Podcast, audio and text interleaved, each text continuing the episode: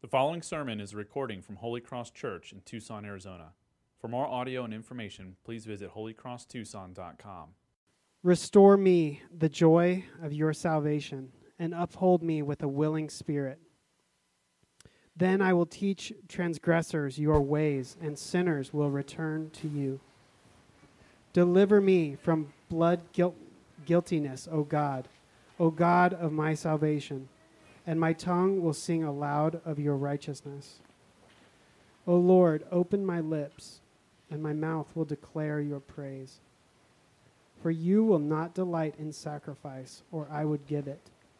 You will not be pleased with a burnt offering. The sacrifices of God are a broken spirit, a broken and contrite heart, O God, you will not despise.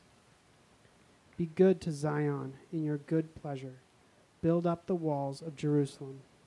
Then you will delight in right sacrifices, in burnt offerings or whole burnt offerings. Then bulls will be offered on your altar. This is God's word. This is a, I have good news and bad news. Bad news is this is the end of our of our series, our final installment of the Psalm 51. Good news is it's the end of, of Psalm 51. Um, and we can move on to the next thing, but this has been really wonderful. It's been great to dig into this with you uh, to hear what God has to say through His Scripture. And when you encounter a passage like Psalm 51, what you're really presented with is a, a, really a portrait of a true and genuine expression of the Christian experience. I mean, what we're looking at at Psalm 51, just really boiling it down for you, this is an expression of what it means, feels like, and the process to really grasping what it means to be a Christian.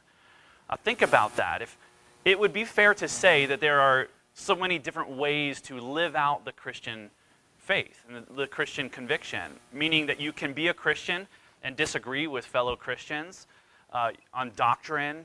Um, you can be a Christian and have different experiences. You can worship differently, for sure. We know that. You can have different traditions and styles, um, and, and, even different uh, ways that you might live. But what this psalm is concerned with is not not all the different forms that Christianity might take. But this is concerned with the essential elements for every person who calls himself or herself a Christian.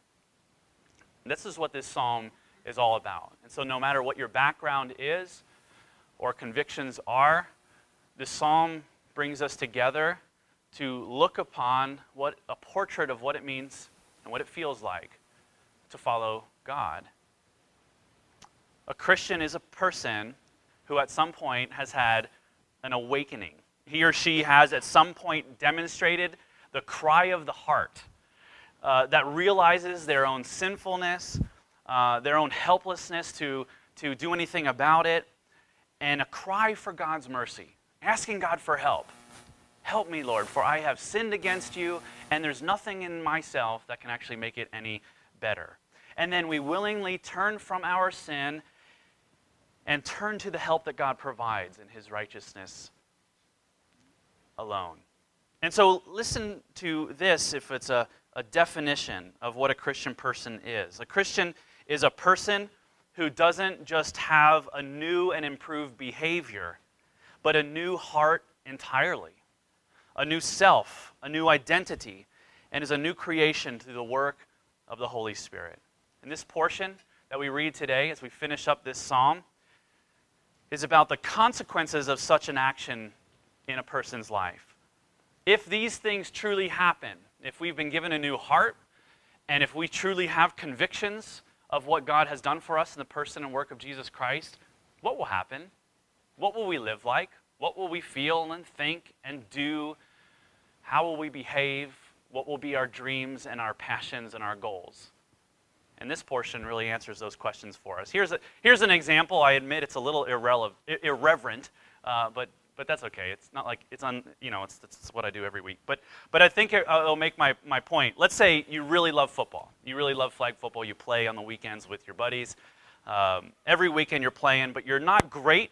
Uh, you, you know you could be better. You're not the best. You're not the first person picked to be on your team, but you're also not the last. Uh, but you just keep going out there and you're trying your best. And one day uh, you come to the team before you play, and you come with some pretty interesting news. You come with the news that you have been filled with the presence of Tom Brady. I told you, a little irreverent. Uh, we should, if that is true, we should come to expect you to play differently. Here's, here's another one. Your house is a mess. Kitchen counter is always cluttered. Every drawer in your house is a junk drawer, okay? Uh, you're just, you've been on an episode of Hoarders. I mean, you're not proud of it, but this is just your life. One day you wake up and convinced and communicate to your husband or wife that you have been filled with the presence of tidy expert Marie Kondo. You know who I'm talking about? Just Google it. Um, we should come to expect that your house will start looking different. This is what David's talking about. There are consequences to a life that has truly been changed by God. A life that has truly been changed and filled with the grace of God to say that we trust Jesus, He is our hope and our righteousness, then your life should look differently. And before we get started in this passage and really unpack some of these consequences, uh, there's something really helpful to remember here. We, we could never know what it means to look like a Christian, we never know what it feels like to be a Christian apart from what the Bible tells us. Now, we can say, this is what I think it means to be a Christian. This is what I imagine it should feel like to be a Christian. This is what the world has come to acknowledge what it means to be a Christian. Here's what our, our culture or Christianity has changed and you know, changed in many different ways over, over millennia. But before we even get started, we do not even know what it means to be a Christian apart from what the Bible tells us. And so we go to the scriptures and we say, God, what does it look like to follow you? What does it mean? What are the consequences of a life that has been changed by you? And we cannot come up with any answer to that question apart from what God's word says. And what he tells us in hundreds, if not thousands, of stories throughout his word is that every person who has truly grasped the blessing of salvation has experienced essentially the same thing a sorrow over their sinfulness, a confession of their helplessness before God to do anything about it, a cry for God's mercy, a transfer of trust that was once relying on themselves, and a transfer of trust to God and His promises and His righteousness. Every single story in Scripture of one who has been saved by God follows that exact formula, with no exception. And it's no different for any of us who desire to call ourselves a Christian. John Newton, the writer of the most covered song in the history of music, as far as we know, Amazing Grace. It's been redone over 6,000 times, more than any song that has ever been written. John Newton, not to be confused with Olivia Newton John, but this is, this is what he says on his deathbed. He's actually, some think that this might be his, one of his final, final words. He says, Although my memory is nearly gone, I remember two things very clearly I am a great sinner, and Christ is a great Savior. This is faith, a renouncing of everything we are apt to call our own and relying wholly on, upon the blood, righteousness, and intercession of Jesus. And this is true. We've been talking about this. This is what David has been communicating to us through this psalm. But the question, what we're going to talk about today is if this is true, if it's really true, if you actually really believe that, uh, it's impossible to stay the same. It's impossible to, to live the same before, as, as the same as before you believed something like this. We, are, we become changed people. So I want to look at three things that David mentions as consequences of God's work of grace in our life. With a humble heart, evaluate yourself in light of these things. Uh, and possibly see an area where God desires to show you a deeper sense of what it means to trust Him, uh, to rest in Him, to uh, have a sense of the gift of what it means to be called His children, and evaluate yourself in light of these. And first, why don't we go to the first one as David jumps in? We will have an unnatural joy. We'll have an unnatural, unnatural joy. Joy is a really loaded and confusing concept especially within Christianity, especially as we're talking about Christian joy. What does it mean to have Christian joy? So that we want to understand what David truly means in verse 12 when he says, Restore to me the joy of your salvation. David had known joy, he lost it, and now he wants it back. He's asking for it back. So, what is this strange thing called Christian joy? And what does it look like to feel it and to manifest it in our life? The first thing, the first thing important to mention is that this kind of joy has nothing to do with natural temperament. It has nothing to do with how we are in our temperament or personality. Temperaments vary greatly from person to person, don't they? Even from Christian to Christian. One can be resting in Christ uh, and be a, have a certain temperament, and someone else can be resting in Christ and have a very different temperament. There seem to be some people who uh, are born with a kind of, of morbid or introspective or miserable or unhappy temperament. Do you know, you know who you are? And they become Christians, and that doesn't change. They still become particularly morbid and introspective and miserable and just unhappy people. And then there are others who are born naturally cheerful and optimistic and playful, and they become Christians and they stay just as annoying as they were before. You know? You can figure out which temperament I might be. Look at these two places. Uh, David mentions joy in this passage, verse 8 and verse 12. In verse 8, let me hear joy and gladness. And then verse 12, restore to me the joy of your salvation. David is not saying to God, God, my life is so miserable. Please, just let me be happy again. He's not saying that at all. That sounds a lot like our prayers. That's not what he is asking.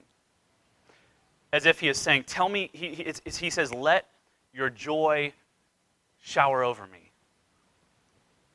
Let me hear joy and gladness from you. Like, tell me again how it is that you feel about me.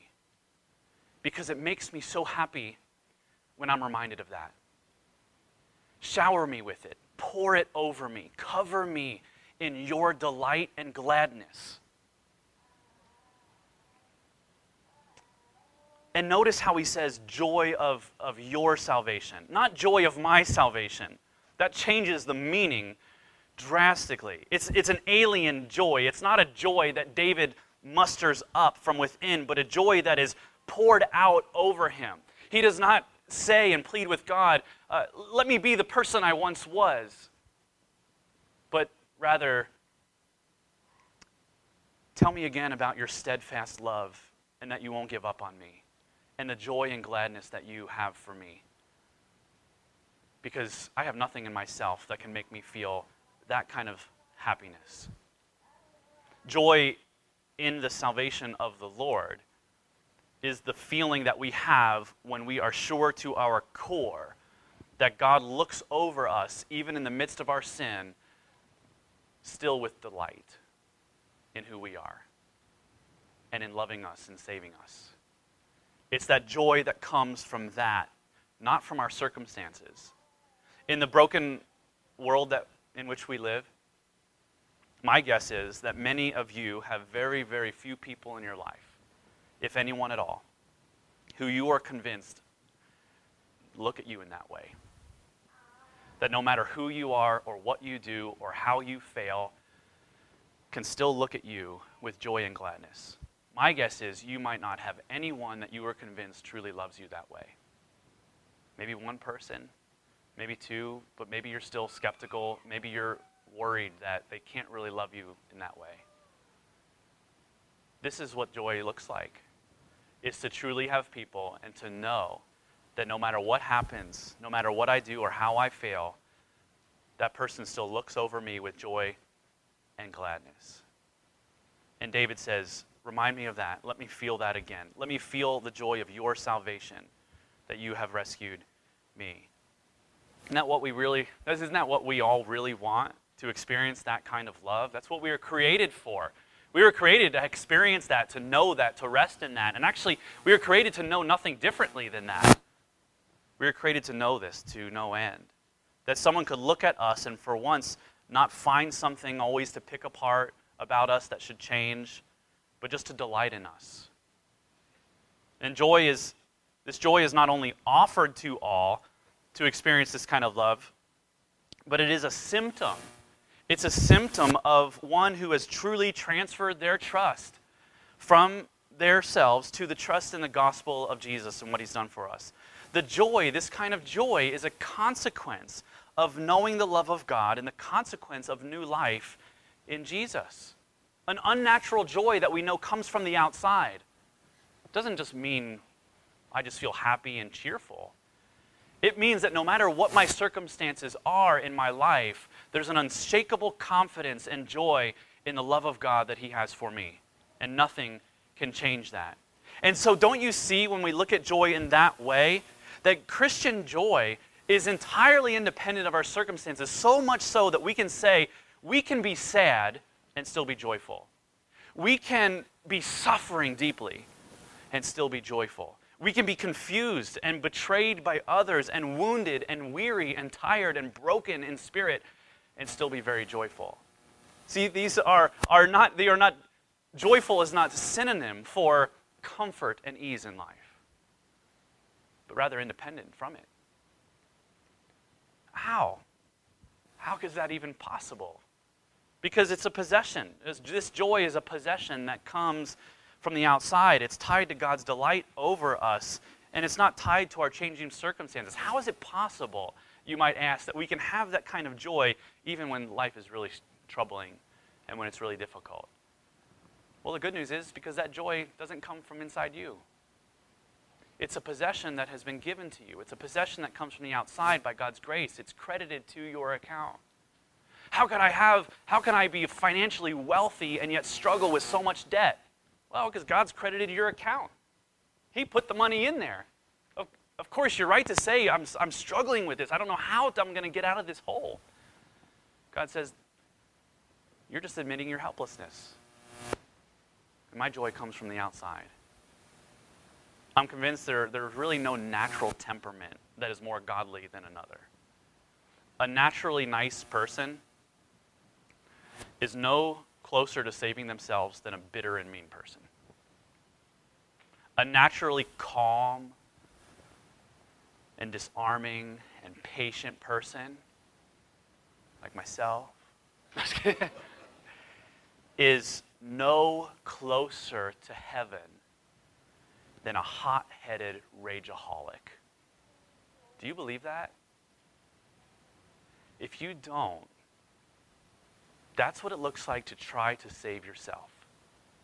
That you think there's something inside of you, naturally, or something that you've done good on your own behalf, that God will look on and say, This is why I love you. This is why you're good. This psalm teaches us that's not what it means to become a Christian. Christian salvation, on the other hand, is something that God possesses, and He alone has the right to give it, and He gives it to us apart from which we would never ever find it. It's not something we accomplish. So, do you see that we will have an unnatural joy? It's a characteristic of those who truly grasp the gospel. And yet, it's something we continue to wrestle with and struggle with. And, and we could cry out like David I, I once had it, I feel like I've forgotten it, and now can I have it again? We could cry out. The Psalms are a script for us, they become a script that we can talk to God in this way. I had this joy, I forgot what it was, and, I, and in its place I put a, a false joy in my circumstances. Return to me the joy of your salvation.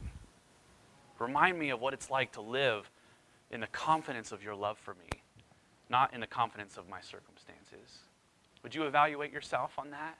Repent where you feel there's repentance needed. Confess your need to pray like this and ask God for His mercy. Let's move on to the second consequence of God's work of grace in our life. We obey. Of course, we obey, but the reasons for why we obey are now different. You know, before a person truly grasps grace and the meaning of grace, we obey for one reason, one reason only to get blessing from God. Now, we go about getting blessing from God in different ways, whether it be to avoid punishment, which is in a way a blessing from God, and so we obey God so that we're not punished by God. Or we attempt to manipulate God into getting something from Him. So it's kind of like this it's this idea of Christian karma. If I do this, then God will do this. If I don't do this, then God will show favor to me. And before we truly understand the gospel, that's the only reason we do something good to get blessing from God or to avoid punishment. But the Psalms flip the formula. Psalm 51 flips the formula. Religion says, if I obey, then God will bless me. The gospel says, if I, I the gospel says, I will obey because God has blessed me. The psalm shows us obedience clearly, but for completely different reasons. I want to read again verse 12 to 15 slowly so that we can see where, we, where this shows up. 12 to 15, David says, Restore to me the joy of your salvation and uphold me with a willing spirit. Then I will teach transgressors your ways, and sinners will return to you. Deliver me from blood guiltiness, O God, O God of my salvation, and my tongue will sing aloud of your righteousness. O, o Lord, open my lips, and my mouth will declare your praise. David is giving us a formula. David is saying, I will live for you, work for you, glorify you, tell other people about you. Why? As payment to God for all he has done? No way. All of his actions are tied to the good deeds that God has done for him. Why will David, how will David be able to do this? What's his motivation? Because of the joy in what God has done for him. Pastor Kevin DeYoung calls this good deeds based on good news. A book I recommend to any of you wanting to know the importance of godly obedience that flows from gospel motivation is a book called a The Hole in Our Holiness. And in there, he talks about good deeds based on good news. Grace is the engine of all obedience. We obey not because we have to, but because our hearts have been transformed. And the Bible even tells us that our good deeds done and our desire to be obedient when it doesn't flow from grace, God doesn't receive it. He said, I don't care about that. You're wasting your time. But good deeds that flow from a gratitude, affection, and love of a transformed heart, well, those are sweet fragrance and offering up to heaven. When the gospel changes our hearts, it will, it will overflow into obedience. The inward working of God's grace on our hearts overflows into an outward working of obedience. It does this in a couple ways. Let me go through two real quickly. When we reflect on what God has done for us, it results in obedience that flows from gratitude. Gratitude. Imagine your car breaks down, you get an estimate, you realize you don't have any money to fix it, you're without a car. Someone steps in, buys you a new car completely free. You offer to pay for some, you offer to get on an installment plan, uh, you offer to clean their house. We already know it's filthy. Um, and he says, No, it's completely free. And then you're driving your brand new car and you're feeling really grateful. And you see this person who bought your car for you, he's walking on the side of the road. And you stop to give him a ride. Why do you do that? Do you do that because you're like, I know it's the right thing to do? I really should be a good person. He's having a hard day, and this is what a Christian's supposed to do. No, I hope not. You'd be like, Of course. Of course I'll give you a ride. You can drive. I'll pay for gas. You gave this to me. Of course I'm going to give you a ride. I will give you I'll pick you up anytime you need me to. But maybe before you got this free car, and you saw this person driving on the road, you probably had different motivations to get him to where he needs to go. Maybe I'll pick him up because if I give him a ride, this person will like me and we'll be friends. I'll do it because it's the right thing to do. You do it out of a sense of obligation, you do it out of a sense of duty. You do not do it out of a sense of joy and gratitude for what this person has done for you. So you see, you can be doing the same action for different motivations, different reasons obedience that flows from gratitude. This is one of the ways that we do this. When our heart is changed, when we reflect on what God's done for us, we are grateful. And when God tells us to obey, we say, Of course. I delight in you. You have given me my life, and you are good. You have proven yourself faithful. Of course, I will serve you with my whole life because you've loved me. If we understand all that God has done for us in Jesus Christ, we too would be eager to obey, joyful, give our life entirely to Him. This is what Jesus tells His disciples when He says, This is how you know the love of God, that you obey His commands, and His commands are not burdensome. He's saying, This is how you know your heart's been transformed, that you delight in obeying God because you know how much He loves you. But someone who has not been transformed for the grace of God says, I guess I got to do this. I don't want to, but I just got to. And I don't want people to look at me in a weird way. Uh, I don't want to be a kind of person that sins. So we have all these different reasons for why we obey, but it's not joy. And it's not gratitude. Let's look at the second reason why we are motivated, how it changes in our heart. Second, we're motivated to obey the, the gospel when we remember our new identity in Christ. Real briefly, if we it kind of flows from the first, but it's a little different. If we are loved with an everlasting love and truly believe God's love for us, why would you feel your need to prove yourself to anyone? If you truly feel that God loves you with an everlasting love, why do you feel a need to prove your worth to anyone? If you're adopted into God's family by grace, why do you feel jealous for anything that happens? God has, in, has, has adopted you into his family where you become heirs of the riches of heaven. Why are you jealous when anything happens to anyone else? Why do you covet? Why do you envy? Why do you seek the harm of other people when they do? Why do you wish their ill will? Why, when you have been given everything? If you're heirs to the riches of heaven, why do you envy and lust and covet and grasp to control your life?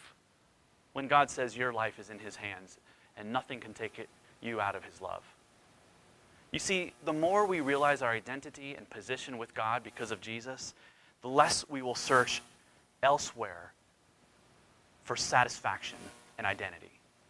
Right? Because we're satisfied in who God says we are and what He has done.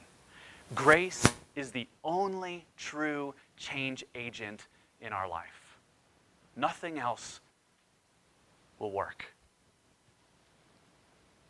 Obedience, therefore, to God is not the result of a can do attitude, but is the result of the inward working of the gospel in our lives to exercise gratitude for what Jesus has done and faith in all that he says that we are as adopted and rescued people.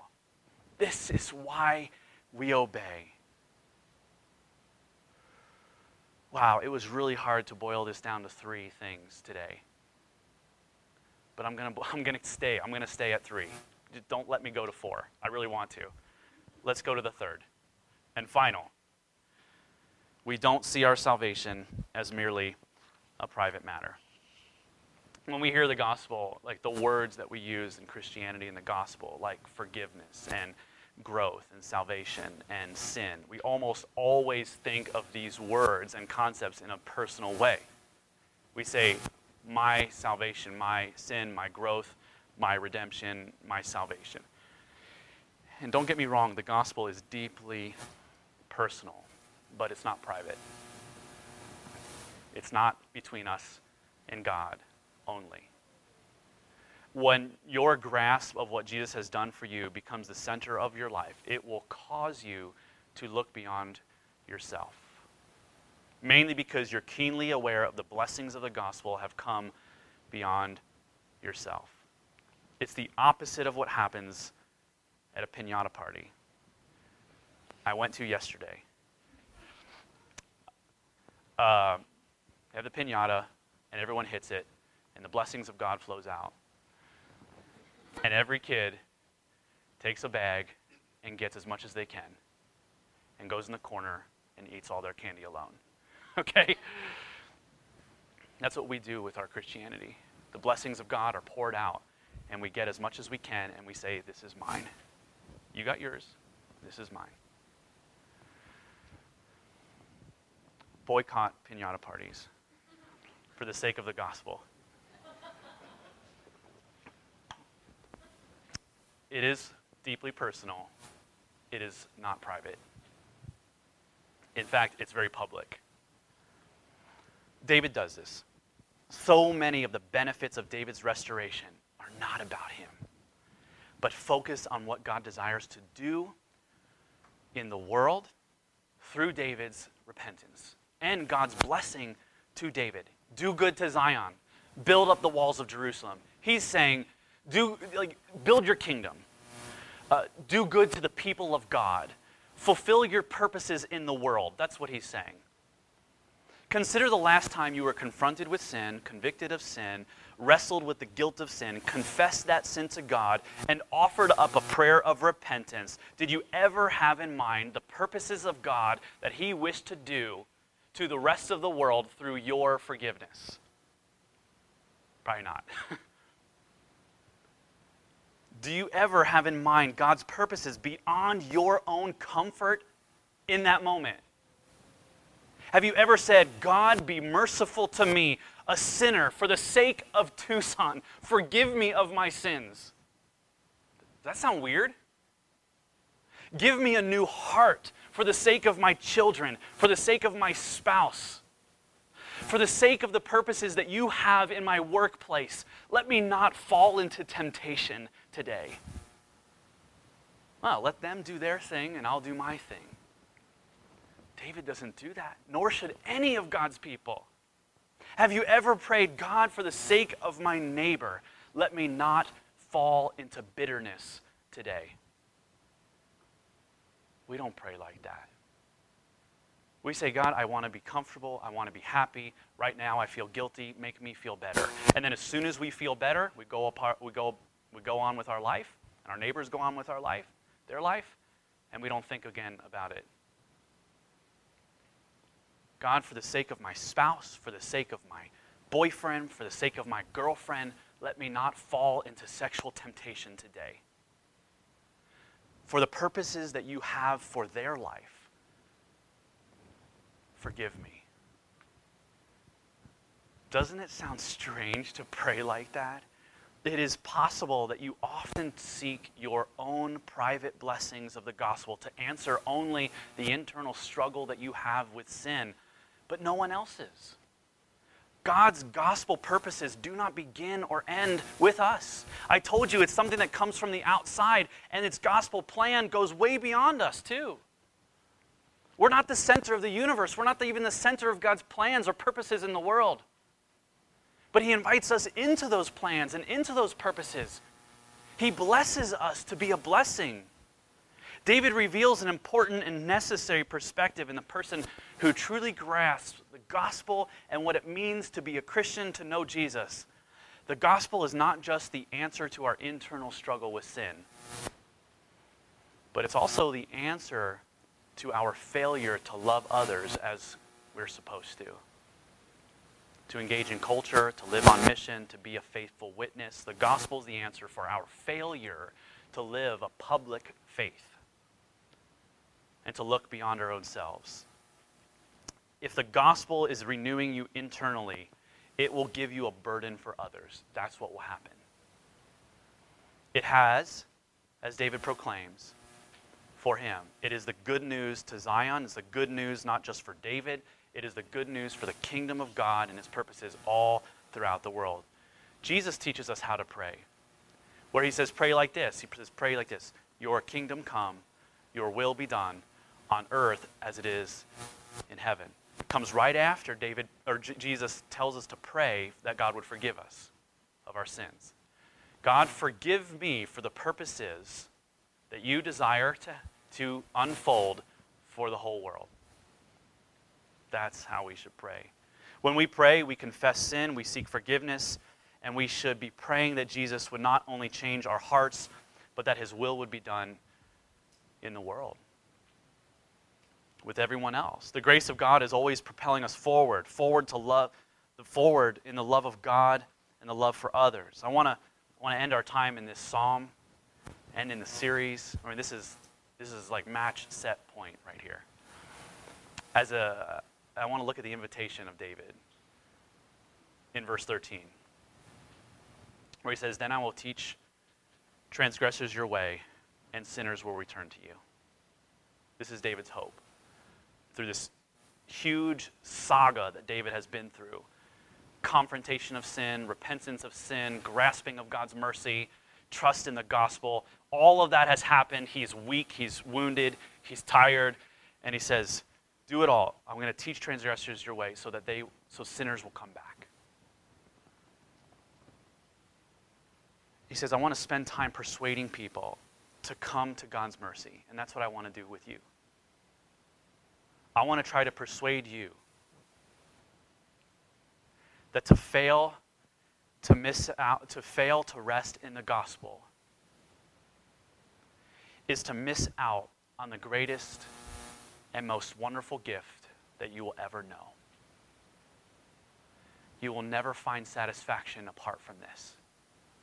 And David is pleading, and I plead with you, that if you fail to rest in the gospel and cry out for God's help and mercy and forgiveness, you will miss out on the greatest joy that can ever be known. Come to God. Face your sin. Be honest with yourself.